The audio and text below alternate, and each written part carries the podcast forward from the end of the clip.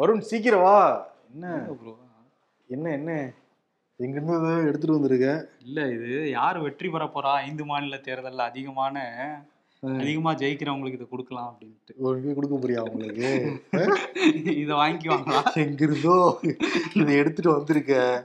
ஆமா, ஏதோ ஒரு ஓகே பண்ணிருக்காங்க வெற்றிக்காக ஒரு குறியீடா தான் எடுத்துட்டு வராது. ஆமா, ஆனா இன்னைக்கு எடுத்துட்டு வந்துடக்கூடாது. ஞாயிற்றுக்கிழமை தானே தெரிய போகுது. அதான் ஞாயிற்றுக்கிழமை அந்த ப்ராப்பர்ட்டி நம்ம எடுத்துப்போம். ஆமா, அன்னைக்கும் எடுத்துக்குவோம். இங்கே வச்சிருவோம், ஸ்டுடியோ வச்சுட்டு நம்ம வந்து ஷோக்குள்ள போகலாம். Welcome to the imperfect show. நான் உங்கள் நண்பன் சிபி சக்கரவர்த்தி. நான் உங்கள் வருண். ஓகே, ஷோக்குள்ள போயிடலாம். Welcome to the imperfect show. December மாதம் வந்தாலே அந்த மழை புயல் தான். இப்போ மூன்றாம் தேதி வலுவிழக்கிறதுக்கு முன்னாடியே புயல் வந்து ஆந்திரா பக்கம் வந்து கரை கடக்குங்கிற மாதிரி சென்னை வானிலை ஆய்வு மையம் இப்போதைக்கு சொல்லியிருக்காங்க. பட் எப்போ வேணாலும் அதோட மூடு மாறலாம் அப்படிங்கிறதையும் சொல்லியிருக்காங்க அவங்க. ஆனால் டெல்டா மாவட்டங்களில் மிக கனமழை பெய்யுங்கிறதையும் சொல்லியிருக்காங்க. முக்கியமாக சென்னை, மயிலாடுதுறை, கடலூர், இந்த சைடு விழுப்புரம், திருவள்ளூர், செங்கல்பட்டு, காஞ்சிபுரம் எல்லா இடங்களும் இருக்கு. டிசம்பர் மூன்றாம் தேதி ஆமா நாலாம் தேதி மாலையில இருந்து ஐந்தாம் தேதி காலைக்குள்ளதான் அது வந்து கரையை கடக்குங்கிற மாதிரி சொல்லியிருக்கிறதுனால அந்த டைம்ல காத்து ரொம்ப அதிகமா இருக்கும் அப்படின்னு எதிர்பார்க்கலாம். ஸோ அதனால இந்த வீக்கெண்டை வீட்லயே இருந்து என்ஜாய் பண்ணுங்க. அதோட சேர்த்து அந்த புயலுக்கான ப்ரிகாஷன்ஸ் இதெல்லாமும் பண்ணி வச்சுக்கோங்க. நீங்க எப்படி வீட்லயே இருக்க போறீங்களா? இல்ல பிளான் வச்சிருக்கீங்க? நம்மதான் மூணாம் தேதி இங்க வந்தே ஆகணும்னு இருக்காங்கல்ல. ஆமா, டிசம்பர் மூணாம் தேதி ஐந்து மாநில தேர்தல். அதற்காக விகடன் வெப் டிவியில் தொடர் நேரலை வந்து பண்ண போகிறோம். நிச்சயம் வீடியோக்கெல்லாம் பார்த்து ஆதரவு கொடுங்க. அதே மாதிரி டிசம்பர் மாதம் மழை மாதம்னா ஜனவரி மாதம் வந்து புத்தக மாதம். இந்த சென்னை புக் ஃபேர்லாம் வந்து வரும். நம்ம புக் சஜஷன்லாம் வந்து பண்ணிக்கிட்டு இருப்போம். இப்போ கூட விருதுநகரில் புத்தக கண்காட்சி நடந்திருக்கு. ரொம்ப சிறப்பாக வந்து நடத்தியிருக்கிறதா வந்து சொன்னாங்க. அந்த கரெக்டாக நிறையா முன்னெடுத்து பண்ணாராம் ஜெய் சீலன் அவர்கள். இப்போ நான் ஏன் புத்தகத்தை பற்றி பேசுகிறேன்னா, ஒரு புது ஷோ வந்து ஆரம்பிச்சிருக்கோம் விகடன் வெப் டிவியில, புக் டாக்ஸ். வார வாரம் ஒவ்வொரு புத்தகம் புத்தகத்தை பத்தி சரியா அதை பத்தி நான் வந்து பேச போறேன். அதுக்கான ப்ரோமோ வந்து இன்னைக்கு ரிலீஸ் ஆச்சு. நம்ம நேர்களோட பகிர்ந்துக்கிறத ரொம்ப வந்து மகிழ்ச்சி அடைகிறேன். லிங்க் வந்து முதல் கமெண்ட்ல இருக்கு, பார்த்து உங்க ஆதரவு வந்து கொடுங்க. உங்களுக்கு என்னென்ன மாதிரி புக்கு பிடிக்குங்கிறதையும் சொல்லுங்கள். அந்த புக்கையும் நிச்சயம் படிச்சுட்டு நான் வந்து ரிவ்யூ பண்ண வந்து காத்திருக்கேன். அதுக்கான ப்ரோமோ மட்டும் போட்டுடலாமா உங்களோட பர்மிஷனோட? ஓகே, அந்த ப்ரோமோ போடுங்க.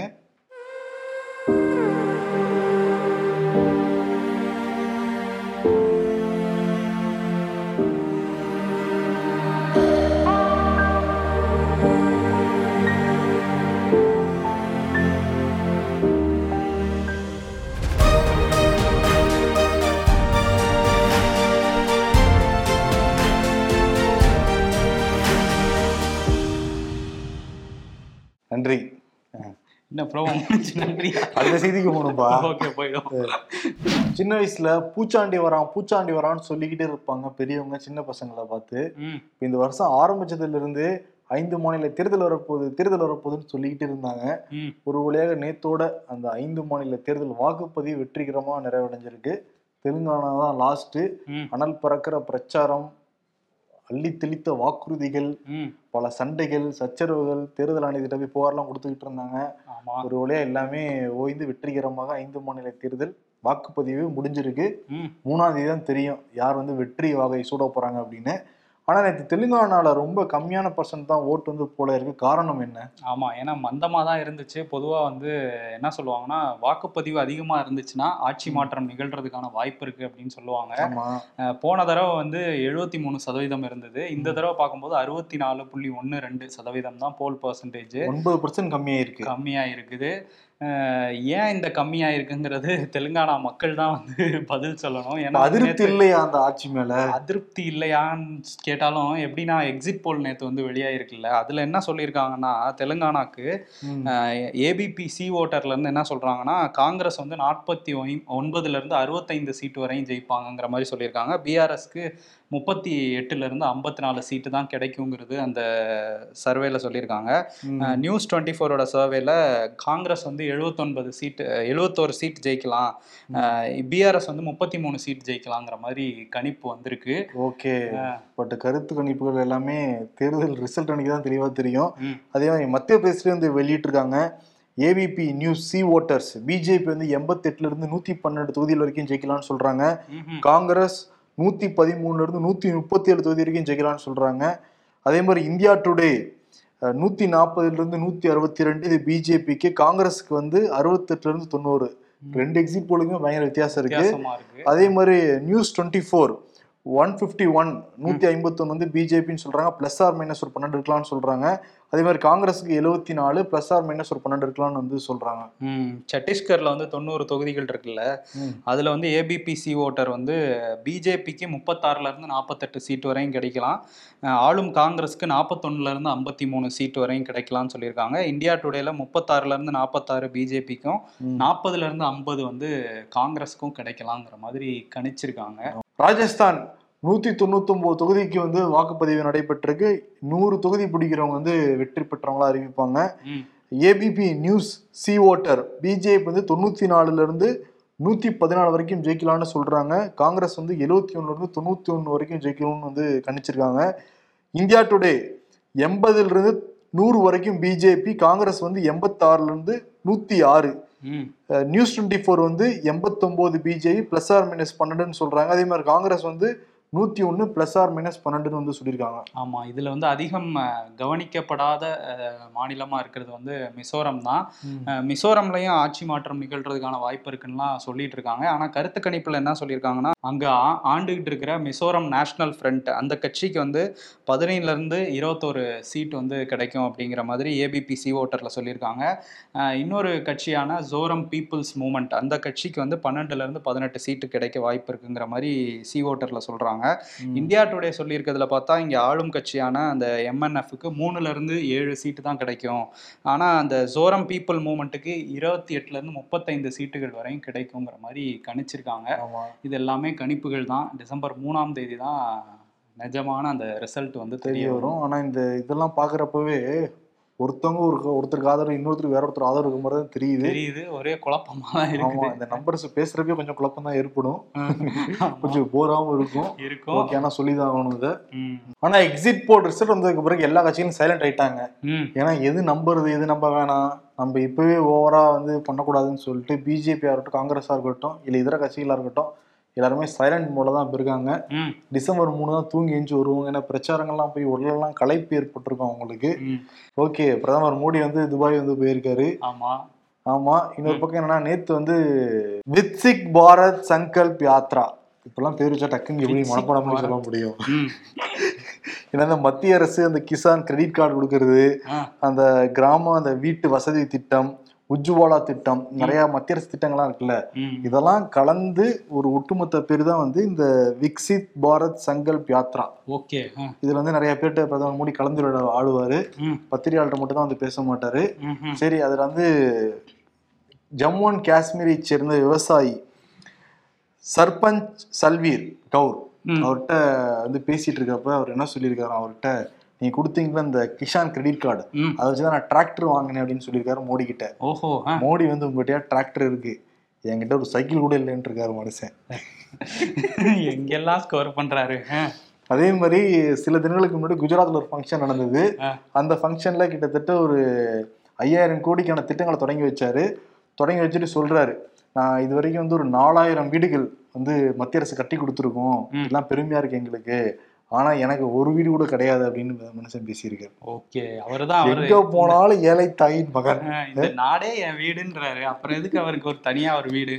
விவசாயி விவசாயம் பண்ணும், அதுக்காக டிராக்டர் வாங்குறாரு.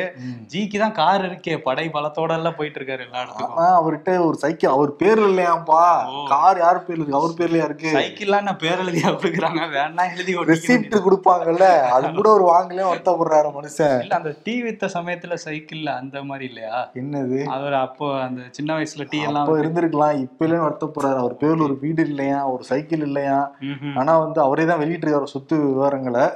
அவருடைய பேங்க் அக்கௌண்ட் எஸ்பிஐல வந்து ஒரு ரெண்டு கோடியே நாற்பத்தி ஏழு லட்சம் ரூபாய் பணம் வச்சிருக்காரு எஃப்டில, அதான் வட்டியா வருது, அதை வச்சுதான் வாழ்க்கை நடத்திக்கிட்டு இருக்காரு. தாண்டி யூடியூபரா வேற இருக்காரு, அதுல நல்லா ரெவன்யூ வரும், அதுல நம்மளும் யூடியூபரா இருக்கும் தெரியும்ல ஒரு அளவுக்கு, அதனால அது இன்ஃபுளுசரா வேற இருக்காரு. அவர் சொன்னா டக்குன்னு லைக் போட அவ்வளவு பேர் காத்திருக்காங்க, அவர் கட்சிக்காரங்க. ட்விட்டர் பல தளங்களில் வந்து செயல்பட்டு இருக்காரு.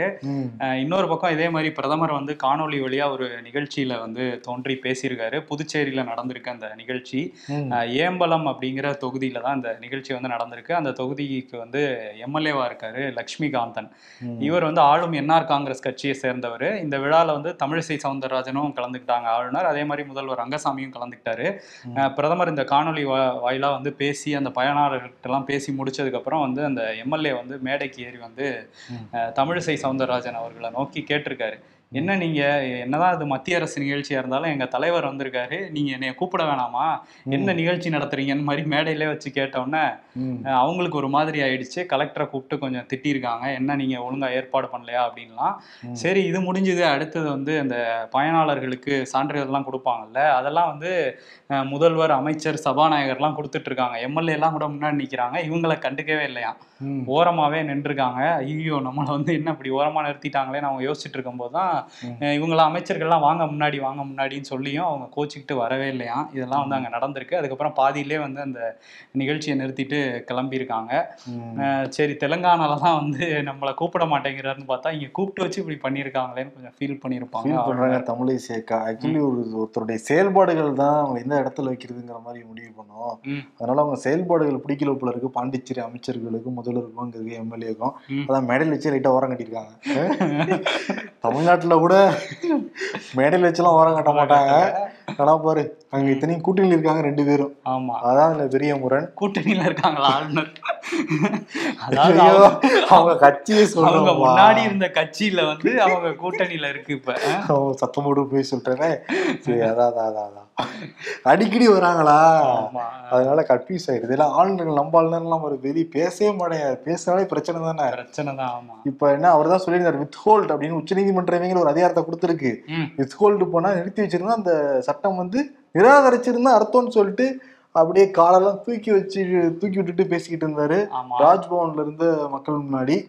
ஆனா வந்து உச்ச நீதிமன்றம் வந்து இன்னைக்கு தெளிவா ஒன்று சொல்லிட்டாங்க, குடியரசுத் தலைவர் அதிகாரம் என்பது மக்கள் பிரதிநிதிகளால் தேர்ந்தெடுக்கப்படுறதுனால அவங்களோட அதிகாரம் ரொம்ப ரொம்ப அதிகம். ஆனா கவர்னர்கள் நாமினி தான், அதை நீங்க புரிஞ்சு நடந்துக்கணும் அப்படின்னு சொல்லிட்டு அவன் மனுஷன் எவ்வளோ டைம் தான் புண்படுவாருன்னு தெரியல. பஞ்சாப் ஆளுநரை பத்தி சொன்னப்பே மனுஷன் புண்பட்டு இருப்பாரு, அப்புறம் கேரளா ஆளுநர், அப்புறம் இங்க தமிழ்நாடு நோக்கி வந்துட்டு இருக்காங்க அவங்க. ஆனால் இந்த வழக்கு இப்போ டிசம்பர் பதினொன்றாம் தேதி ஒத்தி வைக்கப்பட்டிருக்கு. ம் ஆமாம், கேள்வியெல்லாம் வேற கேட்டிருக்காங்க. நீங்கள் வந்து முதல் முறையே குடியரசுத் தலைவருக்கு அனுப்பியிருக்கணும், ரெண்டாவது முறை வந்து நீங்கள் ஒப்புதல் தான் கொடுக்க முடியும், எப்படி அனுப்புனீங்க குடியரசுத் தலைவருக்குன்னு கேள்வி கேட்டிருக்காங்க. அரசியலமைப்பு சட்டத்தின் இரணா இருநூறாவது பிரிவின்படியே தவறுன்னு வேற சொல்லியிருக்கு உச்ச நீதிமன்றம். இப்போ என்ன தீர்வு கொடுக்க போறாங்கன்னு தெரியல.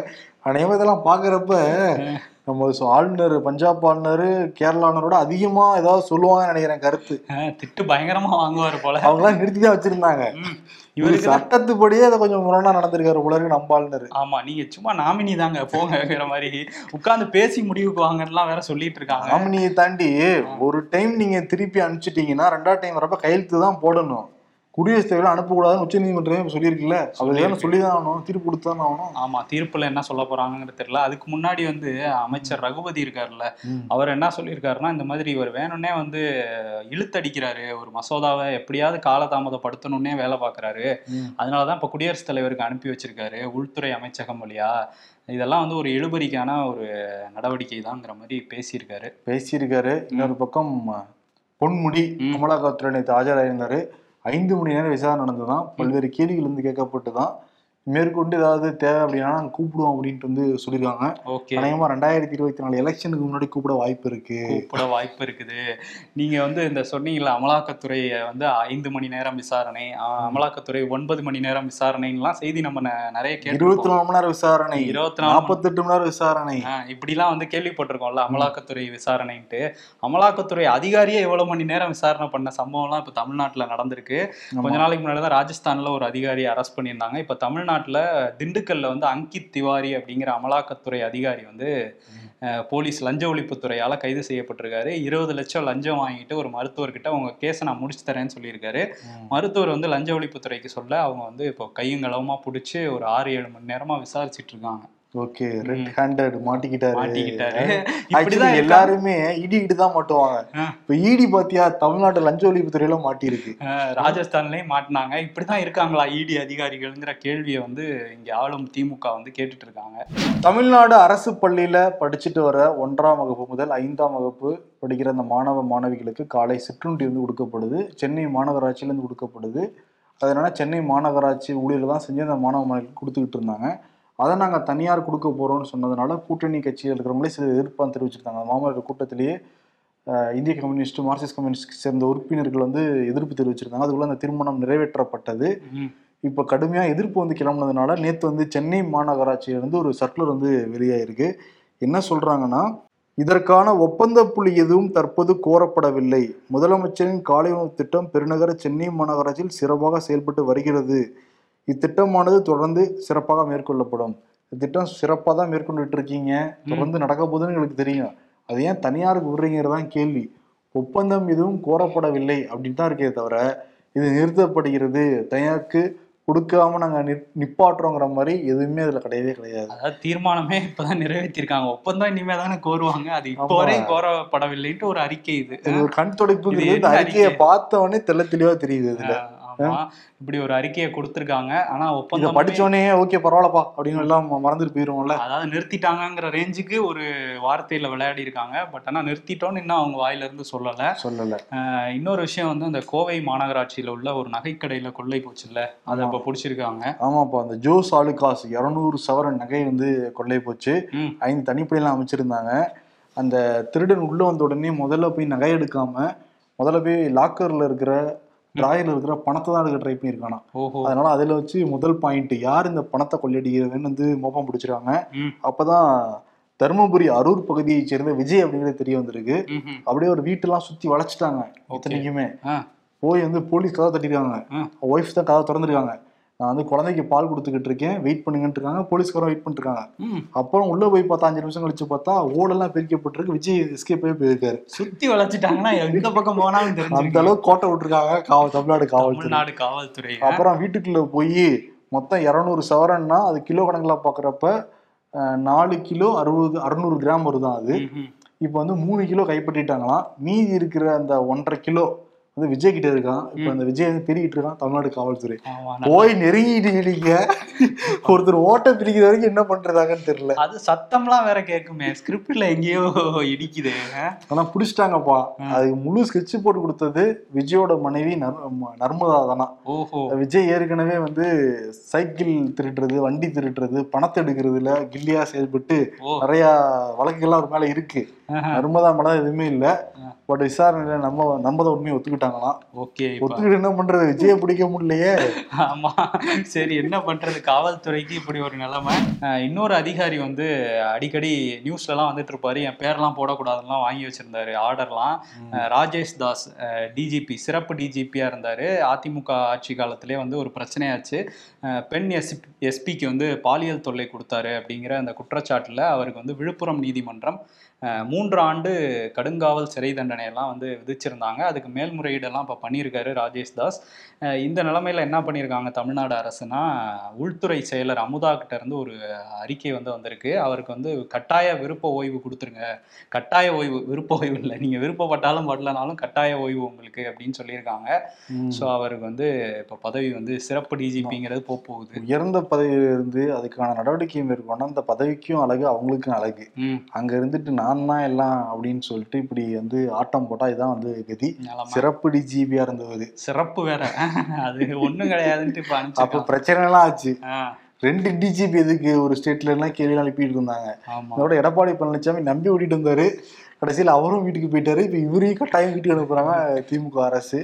ஆனா உயர்நீதிமன்றத்தில் என்ன தீர்ப்பு வருங்கிறது தெரியல, பொறுத்திருந்து வந்து பார்க்கணும். இந்த காவல்துறை பத்தி பேசுற முன்னாள் காவல்துறை அதிகாரி யாரு, ஓ இவரு இவரு இந்த கர்நாடகால இருந்தார்ல, தமிழ்நாடு பாஜக மாநில தலைவர் அண்ணாமலை. அவர் அந்த என் நாடு என் மக்கள் என் மண் என் மண் என் மக்கள் அதான்பா இங்க போயிட்டு இருக்கிறப்ப அது ஒரு வீடியோ பேசி வைரல் ஆயிருக்கு. ரெண்டாயிரத்தி இருபத்தி நாலுல ஆட்சி மாற்றம் உறுதினு வந்து பேசிக்கிட்டு இருக்காரு. எங்க சொல்றாரு மத்தியிலையா தெரியல, பொதுவாக சொல்றாரு ரெண்டாயிரத்தி இருபத்தி நாலுல ஆட்சி மாற்றம் உறுதினா எங்க என்ன எடுத்துக்கிறது, அதை எங்க பேசுறாரு? ஒருவேளை இந்த தெலுங்கானாக்கு இடையில ரெண்டு நாள் பிரச்சாரம் போயிட்டு வந்தாரு, தமிழ்நாட்டில தான் பேசுறாரு. தமிழ்நாட்டுல பேசுறாரு, ஆமா. அந்த போய் தமிழ் மட்டும் வைரல் ஆகிட்டு இருக்கு இப்ப. ஓகே,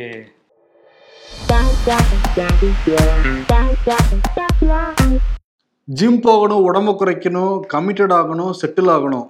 அட அதை உள்ள வைக்குமாறு, நியூ இயருக்கு இன்னும் ஒரு மாசம் இருக்கு. வெயில் வந்துருச்சு, துணியை காய போட்டுருவோம்.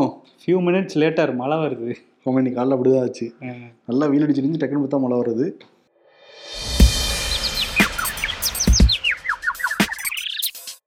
சாதாரண மலைக்கே சென்னை மிதக்கிறது, எடப்பாடி பழனிசாமி. மச்சி இங்கே பாரு, யாரோ டிவி ஆன் பண்ணி காட்டியிருக்காங்க போல.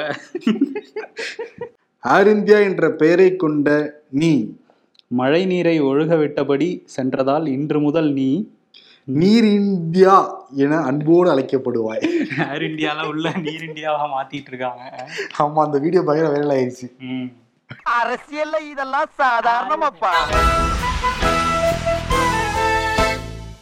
இன்னைக்கு ஏழைத்தாயின் மகன், நம்ம கலைத்தாயின் மகன் ஒரு ப்ரொமோஷன் கொடுத்தா கூட அவர் ஏழைத்தாயின் மகன்ல போய் உட்காந்துக்கிறாரு. ஆமா, அவருக்கு கொடுக்கலாமா? அவருக்கு அதான் பிடிச்சிருக்கு. இல்ல ஏழைத்தாயின் நாமினி கொடுக்கலாமா? நாமினிக்கே கொடுத்துடலாம். ஓகே, தமிழ்நாடு ஆளுநர் ஆர் என் ரவிக்கு வந்து கொடுத்து கொடுத்துடலாம்.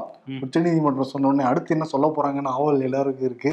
அதனால அவர் என்ன நடக்க போறாங்கன்னா, லைட்டை திருப்பாதீங்க, லைட்டை திருப்பாதீங்க என் பக்கம். ஆமா, எல்லாரும் என்னையே பாக்குறாங்களேங்கிற மாதிரி தான் இருப்பாரு. ஆமா, ஸோ லைட்டை அவர் பக்கம் திருப்பாம இருங்கிறது அவரோட மைண்ட் வாய்ஸா இருக்கும். அதனால லைட்டை லைட்டை திருப்பாத அப்படிங்கிற விருதை கொடுத்துட்டு விடைபெறலாம். நன்றி, வணக்கம். நன்றி.